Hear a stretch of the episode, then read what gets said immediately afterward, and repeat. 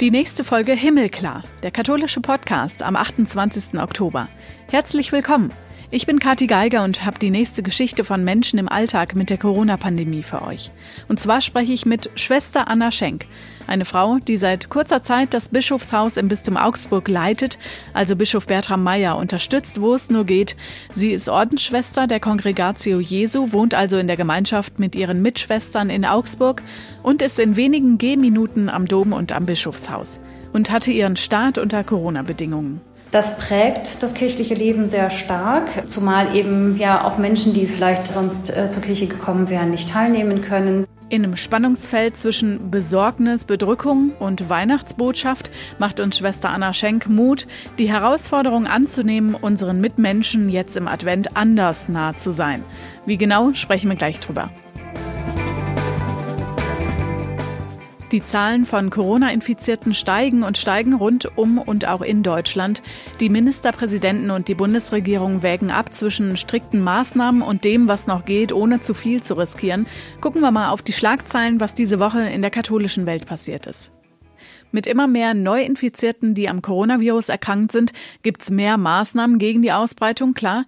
Auch die Bistümer haben wieder stärkere Regelungen für Gottesdienste getroffen, um die Pandemie einzuschränken. Welcher Wert da angesetzt wird, also ab wann die Regeln gelten, ist überall ein bisschen unterschiedlich. Ob die Inzidenzzahl 35 oder 50 Neuinfektionen je 100.000 Einwohner innerhalb von sieben Tagen sind, eine Mund-Nasen-Bedeckung im Gottesdienst zu tragen wird aber inzwischen überall zumindest empfohlen oder in Risikogebieten teilweise ist es schon Pflicht.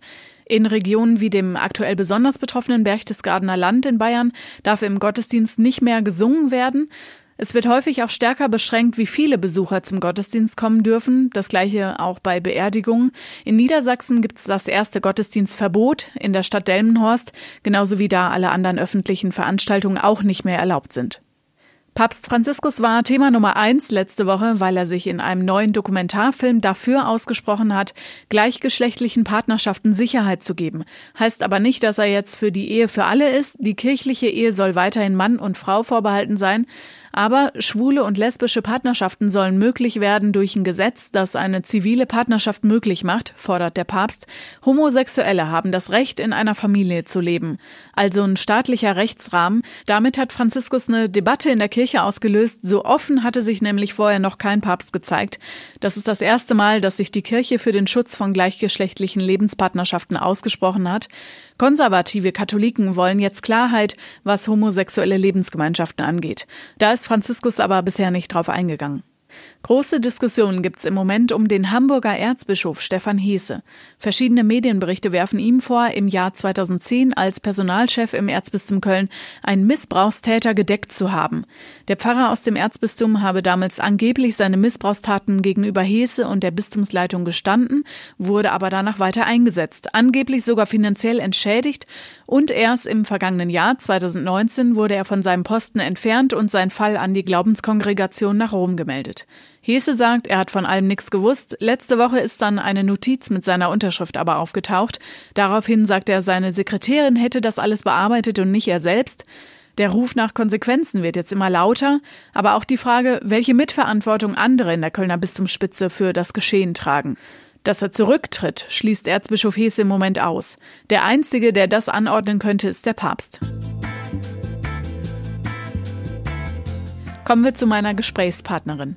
In dieser Woche ist Schwester Anna Schenk, Ordensfrau der Kongregatio Jesu, unsere Gesprächspartnerin im Himmelklar-Podcast. Und es ist etwas Besonderes, dass sie als Frau in einer solchen Position in einem Bistum tätig ist. Schönen guten Tag. Schönen guten Tag. Sie leiten seit dem Sommer jetzt das Augsburger Bischofshaus, die direkte Frau hinter Bischof Bertram Meyer also. Wie ist es in dem Amt in der männerdominierten katholischen Kirchenwelt? Also grundsätzlich freue ich mich äh, sehr, dass mir diese Aufgabe übertragen wurde, Amtsleiterin des Bischofs zu werden, äh, dass sowohl Bischof Bertram mich auf diese ähm, Stelle berufen hat, als auch, dass der Orden dann letztlich mich gesandt hat auf diese Stelle. Ähm, ich kann einfach nur im Moment sagen, dass ich mich freue, dass ich das Gefühl habe, schon gut in meine Aufgaben hineingekommen zu sein, mhm. dass mir hier mit sehr viel äh, Wohlwollen und Offenheit begegnet wird und ich mich einfach deshalb ähm, sehr wohlfühle, auch in meiner neuen Aufgabe. Macht es denn da einen Unterschied, dass Sie Frau sind? Glauben Sie an der einen oder anderen Stelle, dass es Zusammenhänge gibt? Also grundsätzlich ist bei mir ja immer, ähm, das ist vielleicht auch etwas Typisches für uns Frauen so, dass ich natürlich auch für meine Kompetenz, meine, ähm, ja, meine Arbeitsqualität dann sozusagen auch geschätzt werden möchte. Es ist sicherlich aber eben immer so, dass wir uns natürlich auch mitbringen ähm, mit unserem Geschlecht als Frau und als Mann. Ähm, und von daher ähm, ich, ist es, ja, begegne ich natürlich auch allen Menschen, mit denen ich zu tun habe als Frau und bringe mich ebenso ein, wie ich bin. Jetzt könnte man auch sagen, Sie haben eine Verantwortung in gewissem Sinne. Also vielleicht äh, sehen Sie sich auch als Vorbild für weitere Entwicklung in der Kirche oder auch für andere Frauen? Also grundsätzlich ist es natürlich schon so, dass ich hier in der Führungsaufgabe bin, in, diese Führungsaufgabe auch berufen wurde ähm, und das ja auch mit dem klaren Signal von Bischof Bertram verbunden wurde, äh, dass er Frauen äh, dort, wo es eben möglich ist, fördern und eben auch in Leitungsaufgaben bringen möchte. Und äh, ich hoffe, dass wir in diesem Bereich auch in den kommenden Jahren noch weiter nachziehen können und wir eben auch weitere Frauen in Führung kommen. Daher bin ich auch gerne Vorbild hier und da, wo das eben dann auch ähm, ja, sich anbietet. Ihre ewige Profess, also das Ordensgelübde, das Sie abgelegt haben und dass Sie die neue Stelle angetreten haben, fiel jetzt auch beides in die Corona-Pandemie beziehungsweise den ja sogenannten Lockdown, den wir im Frühjahr ja schon hatten. Wie war das? Also wie betrifft Sie die Situation? Also grundsätzlich hat mich die Situation äh, zumindest im Frühjahr und im Sommer schon sehr intensiv und sehr stark betroffen. Äh, einfach dadurch, dass wir ein Jahr, das Jahr vor den Gelübden auf Lebenszeit der Ewigprofess haben als sogenanntes Tertiat, als äh, Vorbereitungsjahr, Vertiefungsjahr nochmal vor den Gelübden auf Lebenszeit. Ich war äh, zu dem Zeitpunkt, ähm, als wir sozusagen in die heiße erste Phase gelaufen sind der Corona-Pandemie, im Libanon in einem eigentlich sechsmonatigen Aufenthalt äh, für den Jesuiten-Flüchtlingsdienst dort im Einsatz für syrische Flüchtlinge mhm. und äh, musste dann innerhalb von quasi 24 Stunden aus dem Libanon ausreisen, weil eben klar wurde, der Flughafen wird geschlossen, Corona-bedingt. Und ja, das hat also sozusagen, Corona hat meine Tertiatspläne sehr stark durcheinandergewirbelt. Und dann natürlich auch ähm, also andere Dinge unmöglich gemacht. Einen Kurs in Spanien, in Manresa, sozusagen an den Quellen des heiligen Ignatius, konnte so nicht stattfinden, deshalb konnte ich auch nicht teilnehmen. Und auch bei der Ewigprofess-Vorbereitung war es natürlich ständig ein Thema. Ähm, wie geht das? Ähm, mit wie vielen Personen können wir feiern? Können wir singen? Wie viel Abstand müssen wir halten, auch äh, untereinander? Also das hat mich schon sehr unmittelbar betroffen. Ähm, Während ich dann jetzt hier natürlich auch einfach in dieser Sondersituation gestartet bin. Es ist ja bekannt, dass die Bischofsweihe von Bischof Bertram Meyer verschoben werden musste mhm. von März auf dann Anfang Juni. Also ich sage jetzt mal, äh, Corona gehört einfach zu meinem Start hier auch in Augsburg mit dazu. Und ähm, natürlich auch in der heutigen Situation ist es ein beständiger Begleiter. Bevor dann der Lockdown kam, Sie aus Libanon schnell weg mussten, wie war es im Libanon, die Zeit für Sie? Für mich war es eine sehr beeindruckende und auch persönlich sehr bereichernde Zeit. Ähm, ich war ja dann letztlich fünfeinhalb Monate vor Ort. Ich kam im Libanon an und eine Woche später ähm, hat die sogenannte Thaura, also die Revolution, ähm, 17. Oktober, begonnen. Das heißt, auch meine Zeit dort war von Anfang an geprägt von ja, politischen Unruhen, von einer mm, wirtschaftlichen Situation, die sich äh, sehr stark verschlechtert hat, auch während meines Aufenthaltes, von Straßensperren, von der Schließung der Schulen. Und ich war da halt mittendrin, mitten dabei, ähm, habe Menschen getroffen, die davon sehr betroffen waren. Und die syrischen Flüchtlinge, das kann man sich vorstellen, sind dann als letztes Glied in der Kette auch ganz stark eben von der Situation betroffen. Ja, und ich habe auf der einen Seite eben sehr viel Lebensfreude und sehr viel, also Menschen erlebt, die wirklich äh, versuchen, ihr Leben zu gestalten und gleichzeitig aber auch äh, eine hohe Betroffenheit von der wirtschaftlichen Situation, von der politischen Situation.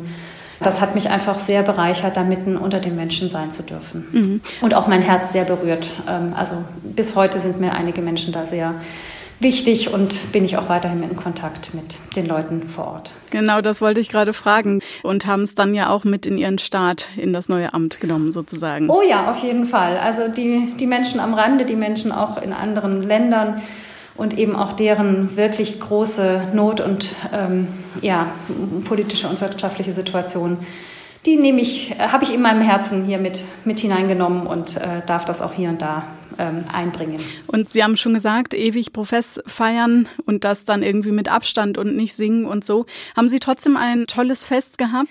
Ich hatte, glaube ich, ich würde sagen, es war ein äh, berührendes und tiefes Fest. Also ähm, es ist immer wieder gesagt worden, es kommt natürlich eine Fokussierung auf das Wesentliche und das Wesentliche war in diesem Schritt natürlich meine Bindung an den Herrn, an Jesus Christus in dieser konkreten Gemeinschaft der Kongregatio Jesu, diesen Schritt dann eben auch auf Lebenszeit zu machen, das ist der Kern des Festes und das auch öffentlich zu tun. Ähm, darauf hat sich natürlich dann auch sehr viel fokussiert. Für mich war das andere aber auch durchaus sehr berührend und bewegend, dass wir aufgrund der sehr begrenzten Teilnehmerzahl vor Ort eine Möglichkeit geschaffen haben, dass sich äh, Menschen, mit denen wir verbunden sind, zugeschaltet mhm. haben per Livestream.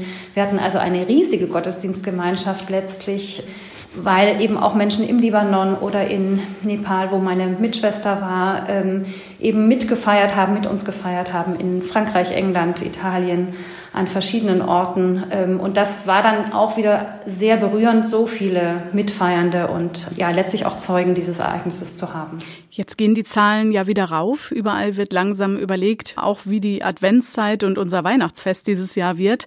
Wie läuft das Glaubensleben bei Ihnen im Bistum Augsburg während oder durch die Corona-Zeit?